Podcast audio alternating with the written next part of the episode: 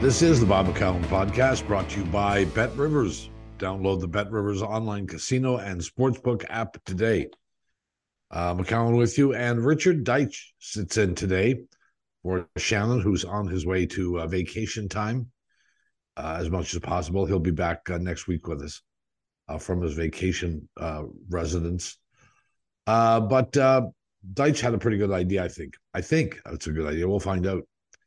Um, sports radio is changing continually, and sports talk is becoming less and less and or different.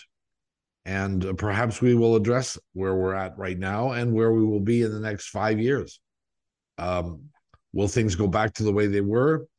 Uh, will they continue to uh, go in the direction they're going? Will sports radio even exist five years from now? And who would have said that just a couple of years ago? We'll talk about all those things when we come back. Richard Deitsch is the co-host today. Back after this. Hi, this is Bob McCallum for bet rivers dot com. Hey, if you're looking for a sports book or casino app, you should check out the Bet Rivers Sports and Casino app today. Play all of your favorite casino games for real money, anywhere and anytime. Plus, get in the action with each sports game with hundreds of sports betting options. And get ready to feel like a V I P, because you'll earn both loyalty level points and bonus store points on every real money wager you make. You must be nineteen plus, available in Ontario only. Please play responsibly. If you have questions or concerns about your gambling or someone close to you, contact Connex Ontario at one eight six six, five three one, two six zero zero or speak to an advisor free of charge. bet rivers dot com. Welcome back. It's McCallum, and Richard Deitsch is with us today. You had a, an interesting proposal for our discussion today. It's just the two of us. We have no guests today. What what did you have in mind? Well, first, good to be here. Uh, John Shannon is somewhere, I assume, sipping margaritas yes. and listening to uh, or on his way to Jimmy yeah. Buffett or something. Yeah. Um. So yeah, I mean, listen, my thought. Uh, coming on today, and I don't know if me and you have ever talked about this. We certainly did um, in different parts when we were together at Sportsnet. But I'm really, you know, I'm in a very interesting position living in Toronto. So I'm very familiar, obviously, with sports media in Canada. But I cover United States sports media. So I'm really sort of sure. involved in that. And one of the things that's been interesting to me, Bob, in terms of Canadian sports media, is that sports radio over the last couple of years, as we know it, has changed dramatically. Sure. Some of that obviously has to do with COVID and the fact that people were inside for so long. Um, there was there was just a drop in audience. Like, people weren't in their cars, right? The wor- work as a general rule in, in the world has changed from going to an office to many, you know, many people now work from their home. From home. So yeah. the, the idea of travel at the moment is a little bit different, even though I realize we're sort of, you know, we're, we're in a better place with COVID. And then in a lot of places, certainly particular at our old employer, Sportsnet, there's much more of an emphasis on producing on-demand audio like this show yeah. for viewing, not in real time, but after the fact. And so we're seeing a massive change, or we have seen a massive change in what sports radio used to be and what it might be heading forward. And that's that's interesting to me. The the idea of a Canadian sports radio show now being destination listening at its particular time slot when it's being taped yeah. has almost ended. I'm not saying there's not destination listening. There certainly is. You just look at the, the top twenty podcasts, of which this podcast is one. And people are still interested in sports talk. That's not really the point, and people want that. But the idea of like a show, let's say, that starts like yours used to at like four o'clock, and people specifically um, making like a, an appointment to listen at four o'clock, that's essentially over. And I don't believe we'll come back. And that obviously has had massive economic ramifications on the business. Well, of course, when we were doing the radio show, podcasts did not exist. Like they did, but like in this. yeah, but they, they they in Canada they were far more in its infancy yeah. than they are now. Agreed. Yeah. Um, I mean, I, you know, did COVID have an impact? Sure. But remember that, um, I mean, I was fired. Shannon was fired. Um, a bunch, all all of the big firings, the big name firings at Sportsnet. Do you, do you call that? Fi- I mean, I, I don't mean to interrupt you here, but do you you just you call that a firing more than a buyout? I would deter. Well, it was a buyout, but yeah. So what? You know, it's. Well, still, I guess, I guess it's the same. The result is the same, but you know, they had to. They paid me to to, to not do the show right. for okay. eighteen months. You know, yeah. So that's a firing, as far as I'm concerned. Okay. Um, but that all happened pre-COVID. Right. Well before COVID. So it wasn't a COVID issue. It was an economic issue. Right. They just decided. Now, did the the economics change dramatically? The ratings didn't change dramatically. I don't think the economics changed dramatically. I just think there was greed on the part of, of Bell uh, with T S N and with Rogers with Sportsnet. Well, there's no. I didn't they mean want Roger, to make but, more money. Yeah, well, there's no doubt that what has certainly happened in Canadian sports media, we've seen this. And that's the big two companies have have wanted to eliminate as many big salaries, long-time employees as they can, because they believe that they can do – this is not a quality issue, by the way. They believe they can do programming by paying the people at a lesser rate than those who they play. A hugely I, lesser rate. A hugely lesser rate. Now, I would argue that, like, it's bad business to get rid of a Bob McCallum, or it's bad business to get rid of um, someone who has a an audience and can bring in quality. Bean counters at Rogers or Bell would say, hey, if we don't really care about like what the quality is, let's do this show by paying somebody ninety grand as opposed to a million. That's That would be their thinking. And as we know, or certainly I should say, as I know, in a media company, and I know you know this, Bob, many times people in that chair are judged by what the um, what the bottom line is at the end of the year. They're not judged necessarily on the quality of the programming, right? They are judged on a on what that dollar figure is and what is sure the easiest way. Well, they're way. paid. They're paid based on that. I don't know if they're right. judged on that. Right, right. You're paid, paid based, based on, that. on that. You're more correct. And what is the historically in business? What is the easiest and simplest way to um to to to cut costs? It's to cut labor. Very simple. Always cut people. Sure. Well, I mean, the people make a fraction of what we made, and I mean, you you were fired the same way, you know. And well, I was, and, yeah. I, I they didn't renew. I would call mine. They didn't renew me. So well, okay. So they your they let your contract expire. Yeah, yeah. They paid me for the last couple. I mean, I I didn't get it. It wasn't eighteen, but they they paid out the last three months of my contract. I don't call that a firing, but maybe I'm just uh, splitting hairs. Well, whatever, whatever it is, you yeah. know, I don't care. I don't care. I I don't I don't mind saying I got fired. Yeah, yeah. You know, one minute I was doing the show, and the next minute they didn't want me to do the show. No, I know. So, I was there. So, you know, that's the way it goes. Now, what was interesting was they wanted me to do the show for several months more. Yeah. And, of course, I said, you know, bite me. You know, right. Thank you, you, you for the privilege of of uh, of holding yeah, the guillotine above my head. You have to pay me whether I do it or don't do it. I'm right. like, why should I do it for you when you're going to let right. me go at the end of this anyway?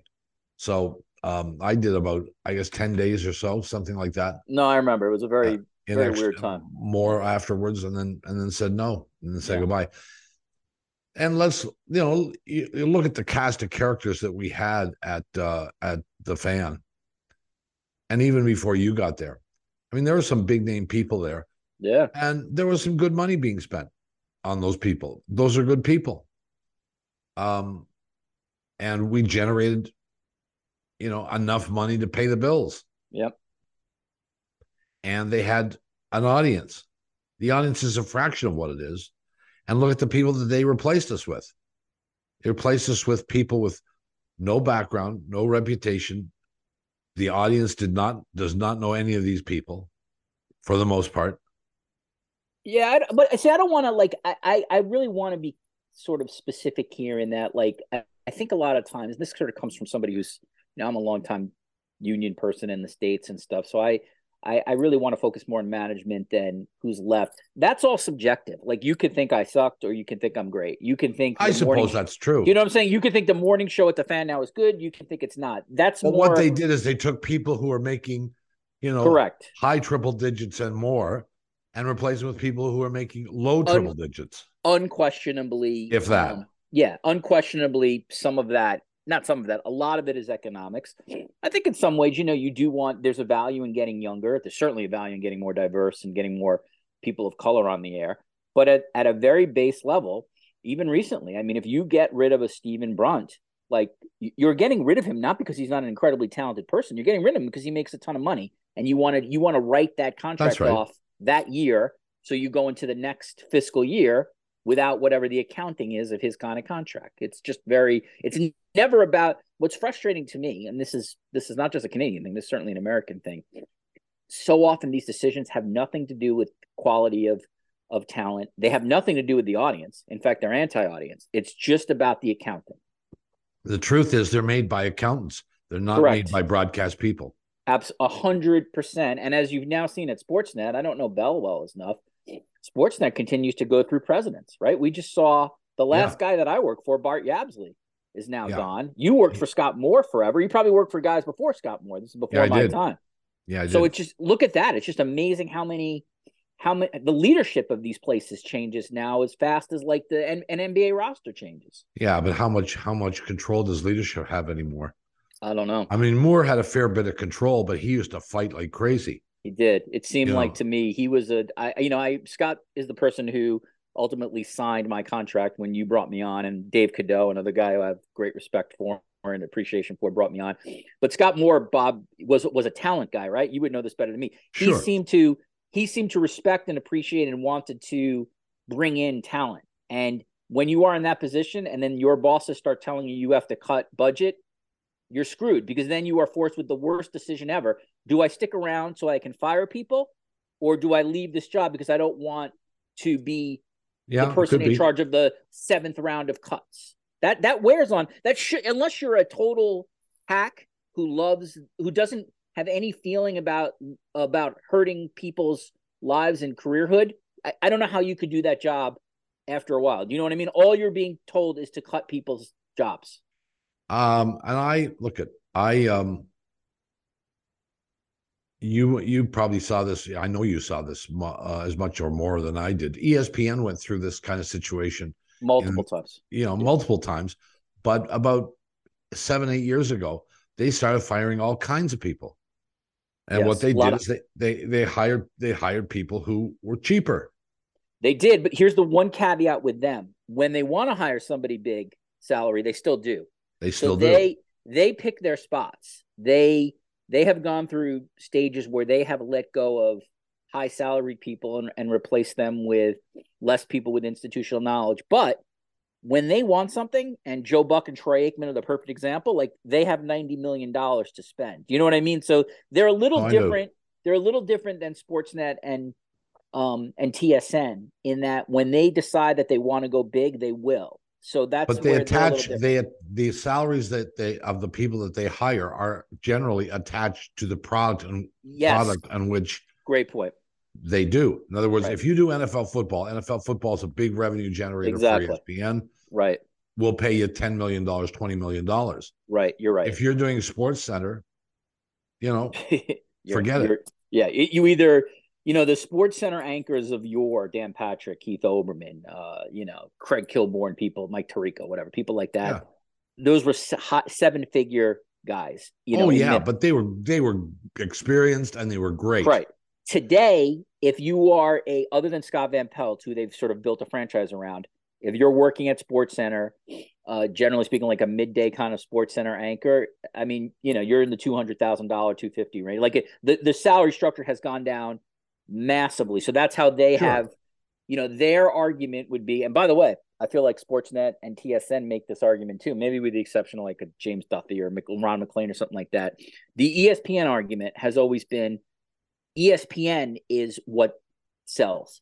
SportsCenter is what sells. You on television are essentially a replaceable, changeable part. It's the brand. It's the four letters that the audience is coming from. You believe that? What the, No, what the talent with I'm talent, and what talent says is that's B S, because without us, without our skills, without people being interested in what we have to say, people don't come. So no, I don't believe that at all. I think that is a, I think that is a management credo that, um, again, gets back to my initial point that so many people in those positions are judged, like you said, Bob, on um, what the the budget at the end of the year is. And sure. the easiest way to get that number down is to cut salary. I don't know this. This is just like my speculation, but, you know, at the end of the year, there was somebody um, when you left Rogers who was rewarded for the fact that they had just cut this many dollars out of the budget. Well, I, I, I'll tell you what I know for sure is when I was there, we were making between four and seven million dollars a year profit on wow, prime time. That that does not happen radio anymore. Profit. Yeah. And I, that was confirmed by Scott by Moore himself after he left too. He and I had a meeting one time at his new office, and uh, and he brought that up, and I I I knew it was there was it was profitable. I didn't know exactly how profitable it was. Right, right. And I was making a, a boatload of money. Well, they get rid of my salary, and what happens immediately? Immediately, profit disappears. It it's gone. It, that show does not make money anymore. The ratings went down, the advertisers left, and the show is maybe it's profitable, but I doubt. But you I know. don't know. Yeah, it's just. But, I mean, it, the other thing for the for the people who are there now, it's just, it's it's just different. They're not, they're not really promoted. They don't really. I mean, I feel bad for the. You know, I obviously am friendly with still the people who are left there. I got a lot of respect for, you know, Blake Murphy and and uh, you know, I worked with Blair obviously for a while and Ben Ennis. But like, I, you watch Sportsnet, do you ever see or do you rarely see promotion for the radio division like during? Nothing. Blue Jays games or Raptors games. I mean, occasionally it's like a scroll, virtually, but it's nah, it's, it's considered virtually none, right? It's considered like virtually nothing. Mind you, we got we got virtually nothing too. I agree. It's like an afterthought. So it's just it's I feel for those guys because it it's has to be depressing when your own place isn't promoting you because that's the only way. I mean, if nothing else, let's forget about um. the idea of people listening at a certain time. Maybe Overdrive on T S N is the last place where people are doing that. If you're really serious about building out an audio business, you have to promote these podcasts. I mean, like I, Matt Devlin should be reading ads to me, like, you know, on the Raptors games for whatever this programming is. That that's the way to build the business, but it doesn't have, at least in my experience, when I watch, it doesn't happen. Nelson Milman, the former program director at The Fan, had a saying, I, and I, I always loved, he said, radio is a medium, but television is a large. He's right. And that's and that's the and way even sports, that's changing, but he's right. Yeah. Sportsnet, Sportsnet treated radio that way. Yeah, and we, we will now, as we head forward, of course, the real interesting question, because Canada is always a couple of years behind the U S in the trends. And so the question will be heading forward, well, T S N and Sportsnet have to figure out um, a streaming product that makes them money because less and less people have cable every year. It's a little bit better. I think the churn is a little bit better in Canada than it is in the States, but eventually they're going to have to figure out, like, can they get some kind of E S P N plus like product that is really, really profitable? Um, and that's going to be a big question, you know, well, like they have you know, podcasts. You know this, Bob, they do, but, but, you know, like that hockey contract obviously was an albatross for Rogers Sportsnet. That's going to come up again, and at a certain point, Sportsnet's going to have to make a big de- or it's not really Sportsnet. Rogers is going to have to make a decision. Like, do we still want to be in the hockey business with those, you know, at, at that kind of money? I, I, I wonder. Oh, I, I I can't even imagine what they will do. What uh, they, it was not. Rogers... A, I mean, they it, the deal. I mean, they have to obviously just sort of go forward, and you got to put the best face on it. But the deal was a terrible deal financially for them. Sure, it was. And so the question now, especially with COVID, so now the question is going to be, they have to make a big decision. And the big decision is like, do they want to be in the hockey business still? But C B C and T S N, the their opposition effectively, yeah, knows it was a bad deal too. They so do. They aren't going to bid huge amounts oh, do of money. You, you would know this better than me. I feel like you have a better feel for this, obviously, living here forever. Is Do you think the scenario exists where the three big, big, big, big guns here would combine on a bid and oh, then sure. share the product? I feel like well, that's look, the best way to do it. T S N and, and uh, which is Bell, and Rogers, who hate each other corporately, went together to buy the Maple Leaf, buy M L S E. Yeah, you're right. So why, you know, why wouldn't they do that with the, the, the television property? I feel like that's the, that given the, what I'm sure the, but even um, that, even yeah. that, all that gives you is a percentage of, of what's out there. Right. Yeah. I mean, where, where, you still where, can't, you still can't pay that kind of money. Yeah. Where, where I feel like, I don't know if it was the Sportsnet executives at the time or the N H L kind of snookered him, but the idea that, um, I think where Sportsnet in hindsight obviously was way off is the the the interest in, like, if you live in Toronto, like somehow the interest of watching a Canucks game at ten o'clock nationally, like the, the exactly numbers were right. never there, you know, like the, the Keith it's Pelly a local was, game. Yeah. Keith Pelly was the, uh, the head guy of Rogers Sports at the time. And Keith's been a longtime friend of mine. And I remember sitting in his office and we, we started talking about this kind of stuff. This is, be, this is, I think, I want to say before the deal was done, even, when they were just negotiating it. And he had, of course, his entire office was stuff on the walls, numbers all over the place. Gretzky, Hall. And, uh, and he said the real key, as you pointed out, was we get all the games. You know, we get, we'll, we'll carry seven games. At the beginning of year one, I think they had seven games on a Saturday night they, they broadcast. Wow. And he thought, he said, you know, we get a, you get a million for the Leafs. You know, we'll get five million or ten million or whatever if we have all these games. And I said, no, you won't. I said, the problem is that the only people you're going to add to what you have now are people who aren't fans of the Vancouver Canucks. Will they watch the occasional game? I guess so, if they're bored. But generally speaking, the numbers are going to be the same numbers. And so they went out in the street and tried to sell this new prospective, you know, ramped up thing for an outrageous amount of money. Advertisers told them to screw off. So right from day one, um, like I, I believe they lost four hundred million dollars in year one. Wow. I mean, and yeah, I'm sure. I'm and it sure probably hasn't gotten much better. Yeah, I mean, if you just sort of, and again, I'm not, I don't want a money, money quarterback because I, it's not like I'm some kind of genius, but I think if you just sort of step back, like if we've learned anything, if you live, Bob, if you live in Ottawa, right, and you're a Senators fan, you're, unless you are the biggest N H L fan, the, the idea of watching the Kings and the Flames exactly. is not, it's, it's not that enticing. Like right. you, you want to watch the Senators because that's your team, but like, it's not the N F L where it's only sixteen, it's only seventeen games and it's once a week and you have a fantasy team and you're like into everybody. It's just the, the inventory of the N H L and the N B A is so much that you're not excited for a, a regular season game on a Saturday night unless it's your team. Every sport is like that except football, right? Exactly. Right. Mm-hmm. Just like I like I both of us like baseball, right? Yeah. But if you if you saw the Reds versus the Angels, like is that that's wouldn't watch. Exactly. Like, it's just like, I like, maybe I'd watch if I was super bored for a little bit, but not really. Yeah. I, I really have no interest in that. And that's where I think like the amount of money clearly that was clearly uh, yeah for the sport. I mean, again, like I get it, like culturally, like hockey means something to this country. And so I, I understand sort of the pitch on it, but I'm, I'm very interested for the next deal because it would seem to me to be financial suicide for either of these, com- for any of these companies to go into that same kind of deal. Like it's just, it's been proven that the, the market for N H L hockey nationally has its limits.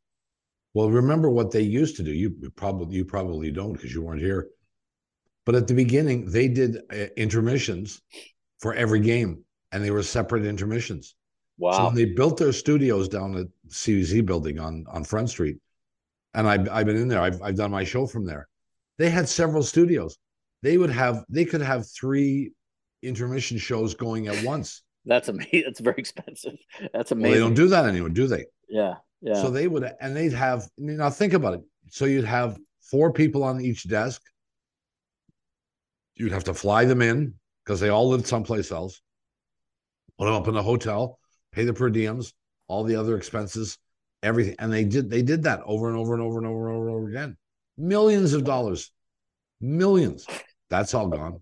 Yeah. And again, don't... and and you know, I mean, again, like the not to say that was great spending, but back then the advertising market was also in a much better place. So you had many more people who wanted Granted. to be part of that. The one thing that has really well, and podcasts had taken a chunk out of the out of the T V right. market and radio well, market. No, yeah, today, I mean, advertising, um, media advertising is way way down all across North America. So like the the notion of even, you know, I think the people who are selling for Sportsnet and for T S N, I, I think it's a real struggle now. Like I, you know, you they you still see who the sponsors are, but back, you know, back when you're talking about at the start of the deal, I think it was, I think you would have a chance to get many more companies to jump on than today. I think it's a lot. I think companies are much, um, they're just not as free spending anymore, or they don't have the budget anymore that they did back then.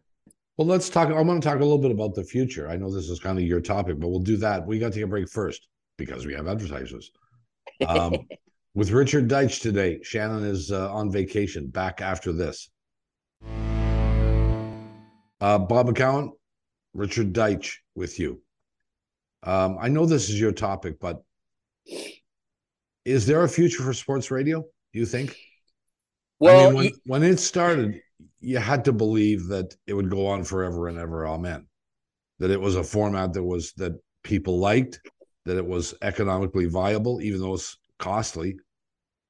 You had how many, four hundred, five hundred sports stations, all sports stations in North America? Something, Something like, like that. that. Yeah. I don't know how many there are now, but I'll bet there Le- aren't as many. Less, but still a lot. Yeah.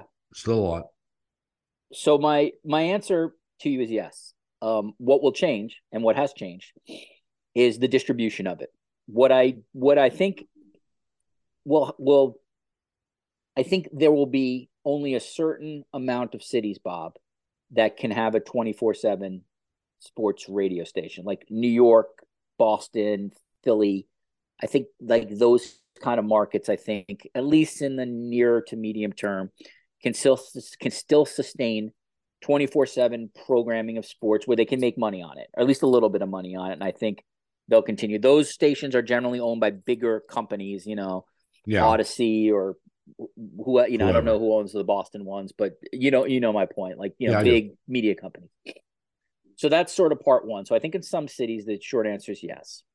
In other places, I think you would be looking at either abbreviated sports talk or, and this is the more likelihood, and again, this is sort of what uh, Sportsnet has already done, I think you're generally speaking creating content that is just for on demand. Like you're creating podcasts at a certain point. So sports talk itself, like the what we are doing now, which I would consider sports talk, like that will continue long after both of us have passed. It's just what is the distribution form going to be? And my only thought is the distribution form has to be where someone provides the content and then you have the choice to listen to it whenever you want. I am in terms so, of so, so this show, for instance, would be a radio show to be on at some point during the day, but then becomes a podcast where you, yeah. if you missed it during the day, you could listen to anything. Correct. Like I think right. if, if if you were doing like a lot of, you know, there's a lot of uh, very big shows now, like Pat McAfee has one and others have one where they just essentially, they're doing it essentially via like a YouTube kind of presence. Okay. So they right. do the, they do what we're doing now. You could watch it live. Like you, like, like if someone was able to watch us live right now, or they just listen to it uh, later, either by watching the video replay, or they listen to it like, you know, via Apple, Spotify, right.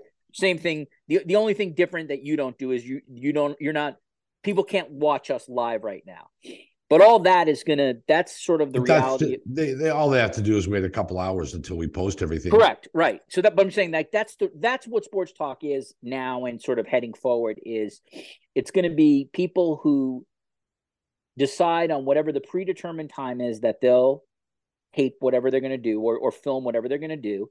Some people will listen to it at that time. I think the majority will sort of consume it afterwards.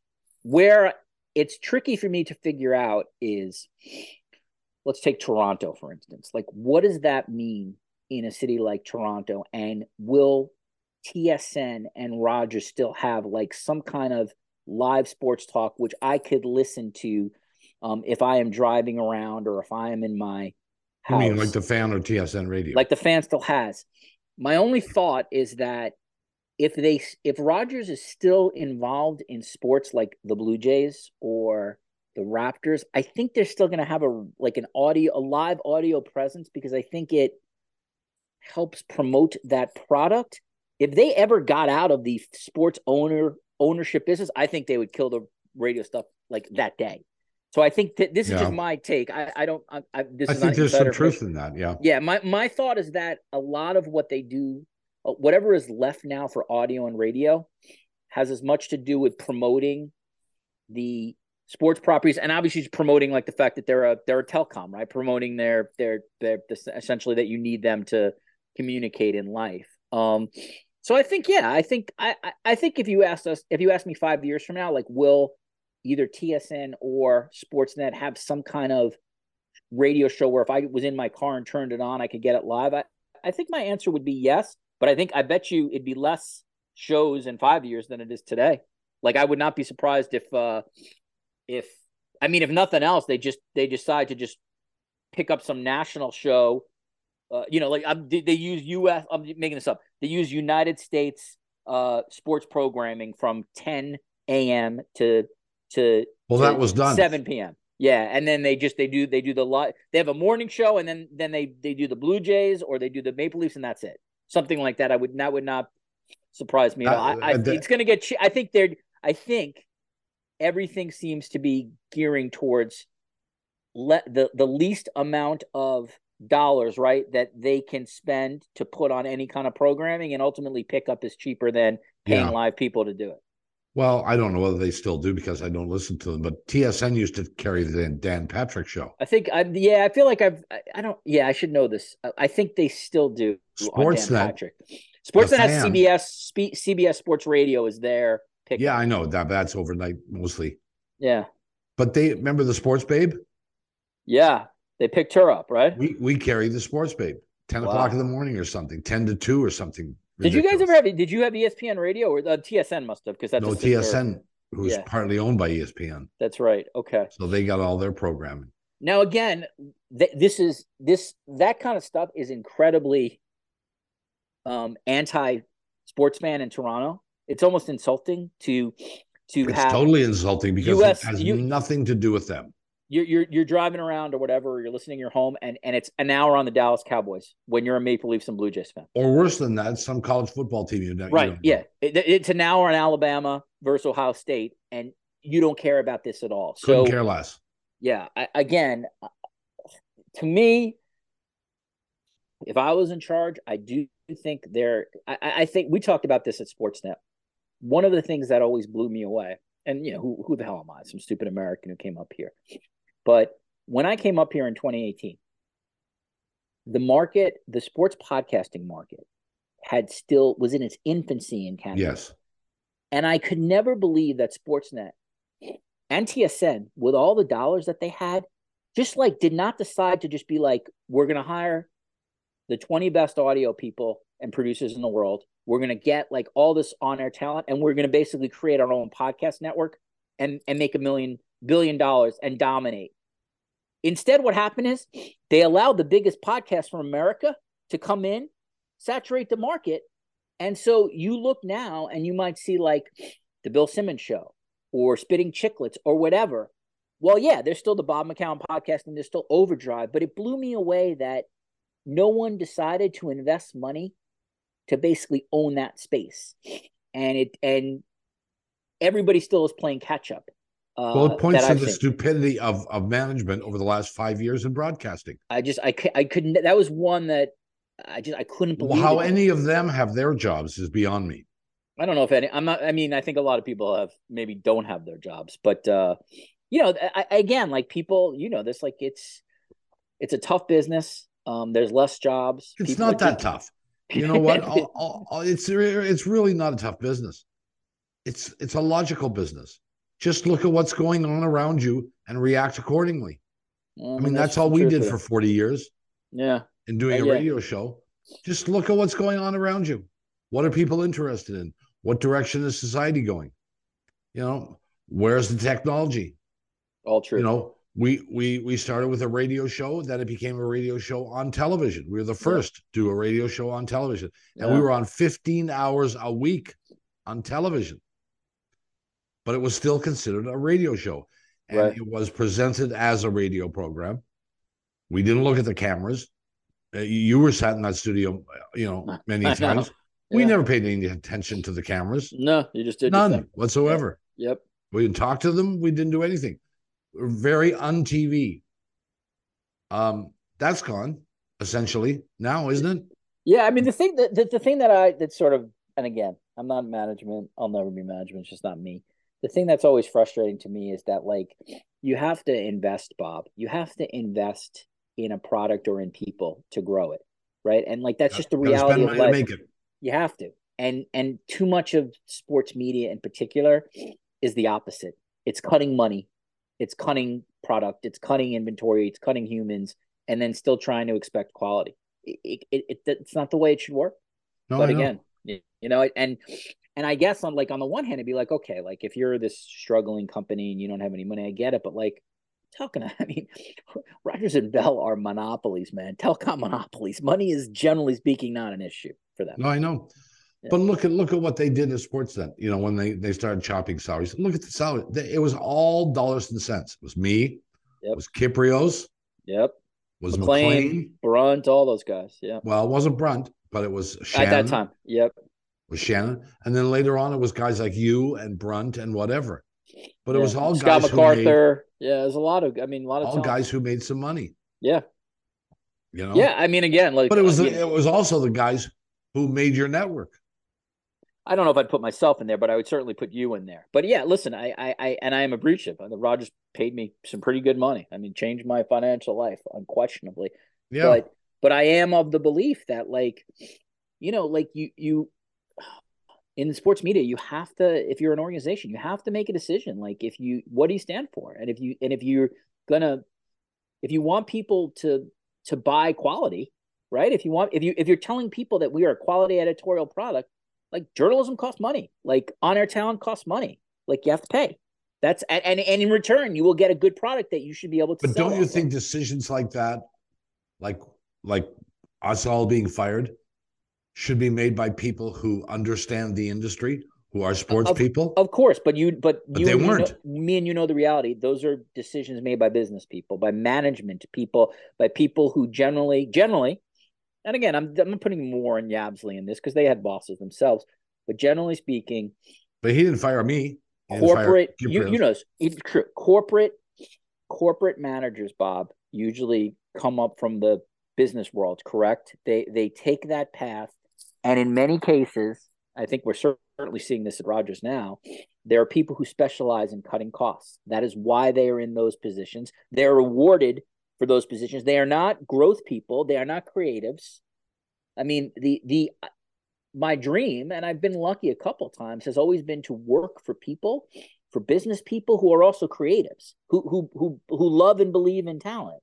But generally, in too many too many positions, you're right. Management is not from the creative side, or not from the the, the broadcast side or the on-air side. They're yeah. They're management. Where you where the best thing that you could get is management types, and I think I certainly see them in the U S who have a great fondness and respect for talent, but yet they have the management chops, and they were sort of developed in that world. That's someone who understands. You know, the people who understand business, but at the same time, like respect the quality of the work. That's a good manager. Uh, um, I wish there were more, I guess I would say, of those types. Now, the people that dismissed us, if they are still around, and I suspect not, but... The ones who d- d- dismissed me are, but yeah, not you. um, They're gone. So here's the question. Would they make the argument that they made the right decision? I think they'd make the argument they were told by management above them that they had to make the decision. Well, whoever made the decision. You know, it's like, uh, do you ever see Apocalypse Now when uh, Brando's telling Sheehan that you're you're a you're an, you're an errand boy, so you're a messenger. Yeah. yeah, it's like that. I mean, they didn't have that. Uh, they didn't have that. This is we're not talking about the head of Rogers, right? We're talking about people who like are the enemy. The enemy of T V, the enemy of Sportsnet is not T S N. The enemy of Sportsnet is podcasts. Well, I would I would say a lot of times the enemy of Sportsnet is its is is its own management. Well, uh, the enemy of the fan, let me put it that way. The yeah. enemy of radio right now is is podcasts. It's not the other radio stations, because you can get you can get anything you want whenever you want it. You just push a button in your car and you can listen to us. Yeah, by the way, just so I can point it out, yeah, the line is, "You're an errand boy sent by grocery clerks to collect a bill." One of the great Thank lines you. in movie history. Yes, I mean, I, I, it's it's not the enemy. It's just it's it's the current and the future. Um, the the the world. I don't know how I sort of say this. We're not going back to a world where like everybody is on the road, uh, traveling every day of the week to whatever their nine to five job is. Like that's just that's not, right. That's just not the world. That said, there's still a lot of people who are in cars. There's still a lot of people who are at home who want to listen to something live. And to me, there is a there is a business proposition where you can do something that resembles sort of live sports radio and then package it into some kind of profitable on-demand audio product. In some ways, the fan, Sportsnet, is trying to do that. And I think that's, generally speaking, a good thing. My argument would be, one, they were way late. Two, you can't try that kind of um, that kind of philosophy and direction, Bob, if you don't promote your product so people know about it. You must invest, right, in well, of course. talent, in marketing and stuff. And this gets back to what we were just talking about now. You have this massive television network. If you don't tell the people who are watching your television network that you have this audio podcast, right, that you should watch, like, how will I know that it exists? They, I guess they do it for a couple, like Merrick and, you know, thirty-two Thoughts, which is very successful. I'm happy for uh, for Jeff and Elliot, but it's generally like the only one where I ever see any publicity for. And if you think about it, they're the ones who are top five, top ten in Canada. So it seems to work. It just, I, I'm, I'm, I'm sometimes just, again, having covered E S P N and Fox Sports and C B S for a long time, and it's not like they do everything right, but there are some things that they, they just fundamentally do that I don't see in this country, and it it just, I shake my head. I just don't understand it. No, you're right. Listen, I can. There was a time, people will, will remember. Um, I used to have a billboard campaign every ratings time. Every ratings. I didn't period. know that was before my time, but that's interesting. Yeah, big billboard, and the, the one that was up for years was, there was a big billboard of me right across from the Air Canada Centre, oh. in what was a parking lot before, right? And there's now some office building, I think. But um, you know, I got recognized all over the place, and this is like this is not T V advertising. This was radio advertising, billboards all over the place. Forget magazines and newspapers and things like that. There was that too, but the billboard campaign was up there. You know, this is this is a company who is saying, "Hey, listen to us, and we will, and yeah. we're worth it because, and we're going to go out and sell advertising based on the fact that you listen." Yep. But they wouldn't spend the money to advertise themselves on other media. Well, here's the thing. So here's the thing, and this is this is and this is like, I hope for anybody who's listening to this, an important point. The whole th- this whole business is a connection business. I have to feel like, if I'm listening to Bob McCallum, like I have to feel like I know Bob McCallum. I want to engage with Bob McCallum. So how do you do that, Bob? And this is where like a billboard campaign like does work. It connects me as the listener, as the consumer, with the person who is providing whatever that sports content or sports talk is. Like there is a real connection, but it gets back to what we sort of started with this. Yeah. You have to invest money to make money. There's no way around that. And if the cut, and we, I mean, we see it all throughout Canada. I mean, Post Media just had massive cuts. You know, at a certain point, if the media industry continues to consolidate and it's cuts, cuts, cuts, cuts, cuts, what are you telling your consumer? You're telling your consumer that this is just not an important property. And then if yeah. it's not an important property as a consumer, why am I Why consuming? am I watching it? Yeah, or listening to it, right? I'll just, you know, I mean, it's not good for society, but I'll just go to Netflix, right? Yeah. Or I'll just or I'll just go watch a movie. Deitsch, we got to take another break. We'll, Richard Deitsch is with us. We'll come back in a minute. Stick around. McCallum and Deitsch back with you. Have we uh, have we run the course with that topic of conversation? Yeah, wait, wait, you want to talk about you want to talk about the Leafs third line? Uh, I'd, I'd like to, but I have no idea who's on it. Timothy Lilligren. No, yeah, I think we've, I mean, I think, you know, we've covered, I, I would just, again, for anybody who's listening as a consumer, you know, you do have a little bit of power here, and the power is always with economics. Power is always with your purse. You know, that's how you, that's the only, many times in my experience, like that's generally the only way like corporations listen. So if, if someone's not providing you with the kind of content or entertainment you want, you're, you have the power of the purse. You have the power to not listen. You have the power not to buy. Um, well, that's know. happened in sports radio. Yeah. I, I saw ratings um, not so long ago. It was, I was astounded at how much they dropped.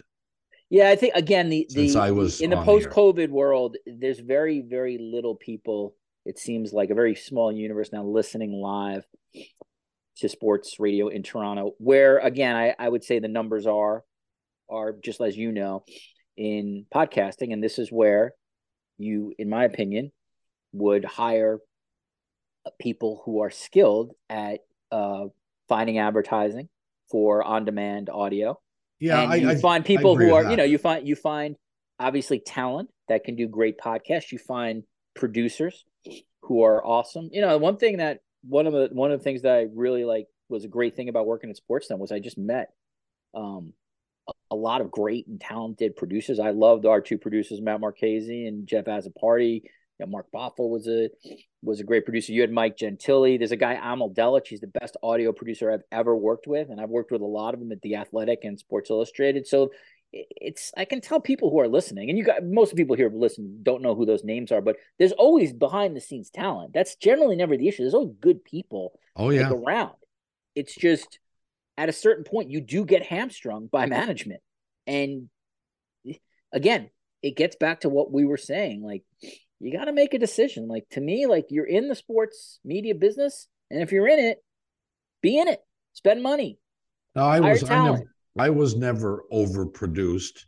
I was never told what to do. Yes, I didn't have right. management down my throat. You did. Well, you did but you, you have but you also, to be very blunt, you had leverage and you had ratings, and so if you have that, you're you're going to get some autonomy. But that wasn't. I I didn't I didn't create autonomy myself, be, even though I knew I had that kind of stuff. It's just I didn't get that. They let me do my thing. Right. And I think you probably felt the same way, didn't you? I, I didn't. Uh, I, I did with you. And then I, I wouldn't say anybody ever like told me and Blair what to do or me and Ennis yeah. what to do. It just was different. It just, you know, we I went through multiple, you know, you left then and they got rid of the person program director who hired me. They got rid of the assistant program director. So it was I was in a very different spot in that. Everything around me was changing. So it wasn't like anybody was telling me like what to do on a specific show. I just think there was no direction at that time. And I felt like, yeah, I fe- I'm, I'm sure you, I'm sure Blair felt the same way. Like we sort of felt just like we were adrift and just trying to figure out, and no offense to Jeff Blair, but I didn't, you know, you wouldn't have partnered us together. Like we just, we were a shotgun marriage. And so I, I had autonomy, Bob, uh, like when we were talking about whatever we were talking about on the show, but it, it was no direction outside of that, and that was that was hard to figure out. Would you go back and do it again? Well, I love the medium. I you mean, know? the interesting but, thing is, I I don't know how, if you can answer this. Money aside, because look, at the truth yeah. of the matter is that with the kind of money that I was making, would I go back and do it again? Yes, I would. For that it, money, it would be yeah for that money. Right. Yeah. Now see. Now, Kypreos went back. This is interesting. Very few people have. I imagine for nowhere close to the money he was paid. I'm guessing twenty percent of what right. he was being paid. And I listen. I if and I I like Nick. I'm glad he's on the air. I think he's a really important. Oh, I love Nick. I, yeah. I got I got no issue with that. And he's entitled to do whatever he wants to do. And he and, probably, and, you know what? He was a professional hockey player, so he probably had money saved. So maybe money's not as big an I, issue. I have no idea. Yeah. Uh, it's not. I'm not making a comment on Nick. I'm just saying, you know, Nick was given an opportunity and he took it. He did. Yeah. I would, I would say this, I would only go back if I was working with people who I really like you, or if I wanted to work with. Um, I think my preference though would probably be to do like uh podcasts that I do with, with people I work with. I, I, I, I think that to me is the future. Um,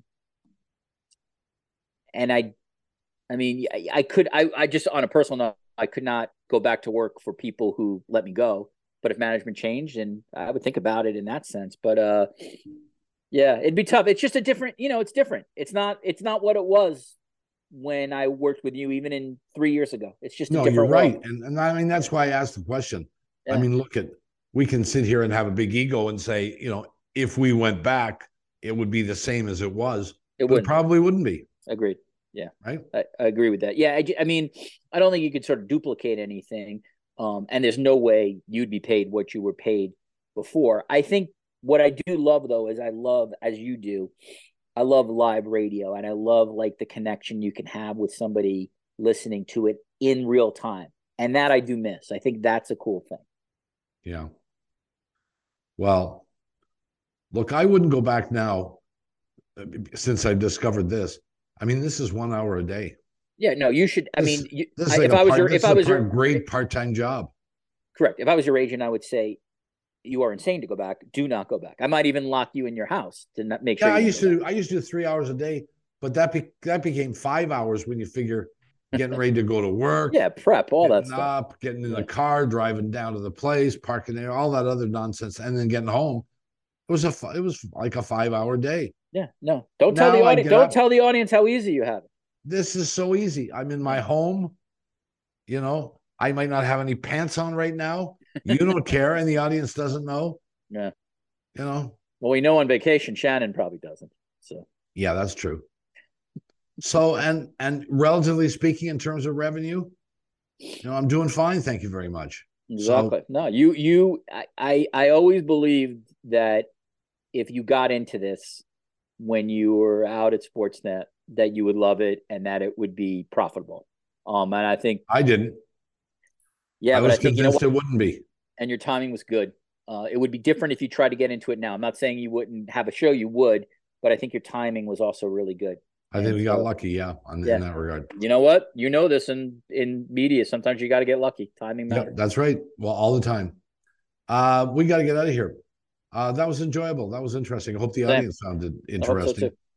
Um, you're going to be with us again tomorrow. I will.